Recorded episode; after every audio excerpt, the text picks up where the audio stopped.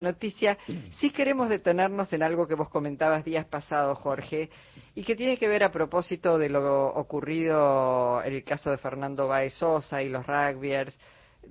estábamos muy azorados, consternados por el tema de la violencia, eh, decíamos, no focalizar en la juventud como este, responsables, sino como emergentes de una sociedad que es violenta.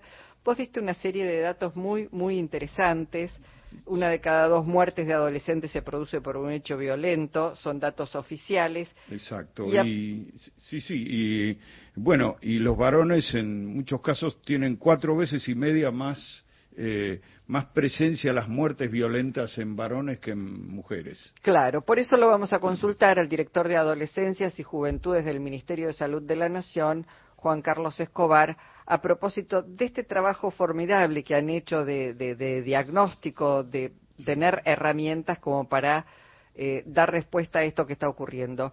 Escobar, Jorge Alperín y Luisa Balmaya los saludamos. ¿Cómo está? Hola Luisa, Jorge, muchas gracias, todo bien por acá. Bueno, una voz muy joven, Juan Carlos, tenés. No tanto, pero no, la, edad no correlaciona con, la voz. Pero bueno, la juventud es un criterio bastante particular. Bueno, bueno, eh, decíamos, eh, días pasados Jorge eh, tomó gran parte del informe que realizaron ustedes y, estuvo compartiendo con, con, la audiencia. Esto, bueno, que sintetizó recién, ¿qué se puede hacer? Porque digo, la juventud, eh, hombres y mujeres, son emergentes de una sociedad que es violenta, ¿no? con estos datos estadísticos, ¿qué es lo que, cómo están trabajando? Bueno, eh, antes que nada, gracias por, el espacio. Nosotros venimos trabajando hace ya varios años en la capacitación del equipo de salud para garantizar el acceso de adolescentes y jóvenes al sistema de salud. Eh, en general es un grupo poblacional que ha estado bastante invisibilizado, no solo desde las políticas públicas, sino en general desde la sociedad misma, ¿no? Eh, muchas veces hablamos de los adolescentes de manera negativa, los asociamos con toda la cuestión relacionada a patologías, a riesgo, a rebeldía, y decimos que no son ni niños ni adultos, entonces si no son una cosa o la otra, no son nada. Y creo que de alguna manera eso también impacta en las formas de abordaje que tenemos con, con las adolescencias, con las juventudes. Y una mirada particular tiene que ver con la perspectiva de género, ¿no? En el sentido en cómo los varones, las mujeres, las diversas identidades son socializadas en esta etapa de la vida. Y ahí hay una cuestión fundamental que tiene que ver precisamente con que la construcción de la masculinidad, el modo en que los varones en general somos socializados, hacen que haya una mayor aproximación al riesgo, a la enfermedad, a la mortalidad. Eh, y eso lo vemos claramente en nuestras estadísticas, digamos. En general, la adolescencia que es una etapa sana de la vida, en donde no hay eh, gran peso de las enfermedades cardiovasculares o de las enfermedades oncológicas, tenemos esos datos que comentaban recién ustedes. Dos de cada muerte están asociadas con hechos de violencia. En nuestro país fallecieron cerca de 2.700 adolescentes y jóvenes en el año 2022, son los, eh, perdón, en el año 2020, que son los últimos datos oficiales que tenemos, y de esos el 60% corresponde a incidentes viales, a suicidios y a homicidios. Es decir, las tres son causas de muertes violentas y que además son evitables. Pero, Escobar, sí, Escobar, quería preguntar, ¿qué, ¿qué capacidad tiene el Estado de intervenir en esas situaciones? Es decir, ¿cómo uno asocia situaciones de violencia cuando se juntan patotas, a la salida de los bailes. ¿Qué capacidad tiene el Estado de prevenir o de intervenir para neutralizar que, esas películas terminen siempre igual? Sí, yo, eh, muchísima, por supuesto, muchísima. Obviamente que al ser una problemática sumamente compleja necesita de eh, un abordaje complejo, intersectorial. No podemos pensar que esto es un problema de salud únicamente.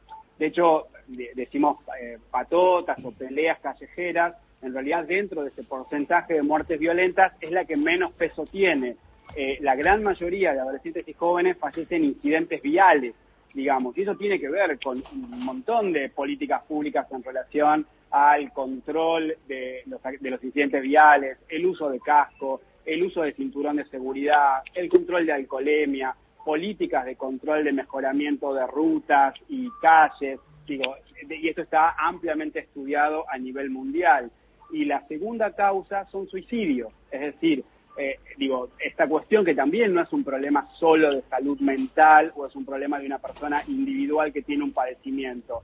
El suicidio tiene que ver muchas veces con incapacidad de tener espacios de escucha, incapacidad de poder hablar, y aunque las mujeres intentan muchas más veces eh, el suicidio que los varones, quienes consuman más efectivamente el suicidio son los varones, es decir, se suicidan tres veces más varones que mujeres. Y esto está relacionado con esta cuestión de la restricción emocional, que hablar no es de hombres, que llorar es de niños o de mujeres o de maricas.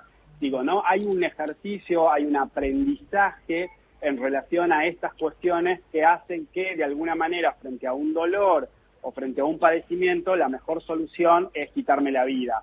Y además si lo intento no tengo que fallar.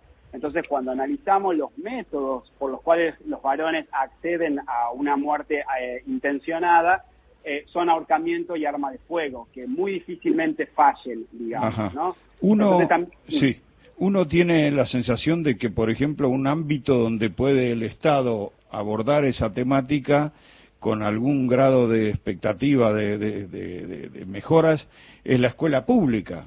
Es decir, campañas en la escuela pública, por ejemplo, no sé si eso es una cosa prevista, comprendida entre las políticas para trabajar con, directamente con, los, con estos grupos que son los más vulnerables, los de mayor riesgo, ¿no? Sí, eh, digamos, nosotros en Argentina tenemos una ley que es la Ley de Educación Sexual Integral, que tiene más de 12 años, digamos, y que es la herramienta para trabajar estos temas, porque en general cuando asociamos la ley de ESI, estamos pensando o en embarazo adolescente o en diversidad sexual, y en realidad la ley de ESI, digamos, plantea cuestiones relacionadas con la autoestima, con la valoración del cuerpo, con la prevención de las violencias y del abuso, entonces, digo, trabajar ESI es prevenir eh, peleas, es prevenir suicidios, mm. es prevenir bullying, ¿no? Acoso escolar. Entonces creo que esa es la herramienta que las escuelas, no solo públicas, sino las escuelas privadas, están obligadas a, implementar. Y sabemos que... perdón, Juan Carlos, a implementar y a implementar bien esa ley, como vos decís, no es solamente eh, la educación, claro, tal cual, no hacer todo un seguimiento. Una cosa más queríamos preguntarte, esto que, registran, estas vulnerabilidades también este, masculinas mucho más acentuadas que en el caso de las mujeres, en este, por lo menos en esto que tiene que ver con ese tipo de violencia, ¿se registra parejo en todo el país o en las grandes urbes se da con mayor eh, frecuencia?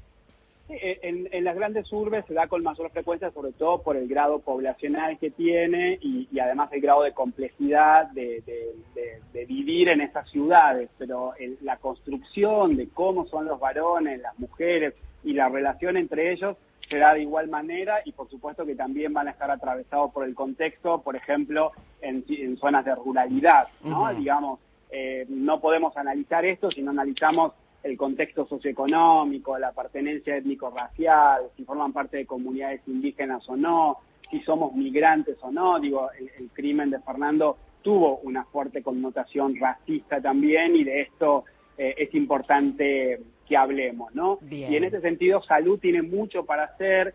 Eh, los controles de salud en general se discontinúan en la adolescencia, eh, estamos más acostumbrados a que sean las chicas las que hagan controles de salud, la menstruación, el embarazo, y los varones pareciera que no somos responsables o no debemos eh, tener cuenta de esto, ¿no? Y me parece que acá, digo, hay un aprendizaje de los padres, de los adultos, en poder acompañar eh, este crecimiento de, pibes y pibas. Bueno, siempre aquí en Encuentro Nacional habrá un lugar para ir difundiendo estas políticas. Te mandamos un abrazo y muchísimas, gracias. Gracias. ¿eh? Juan Carlos Escobar es el director de Adolescencias y Juventudes del Ministerio de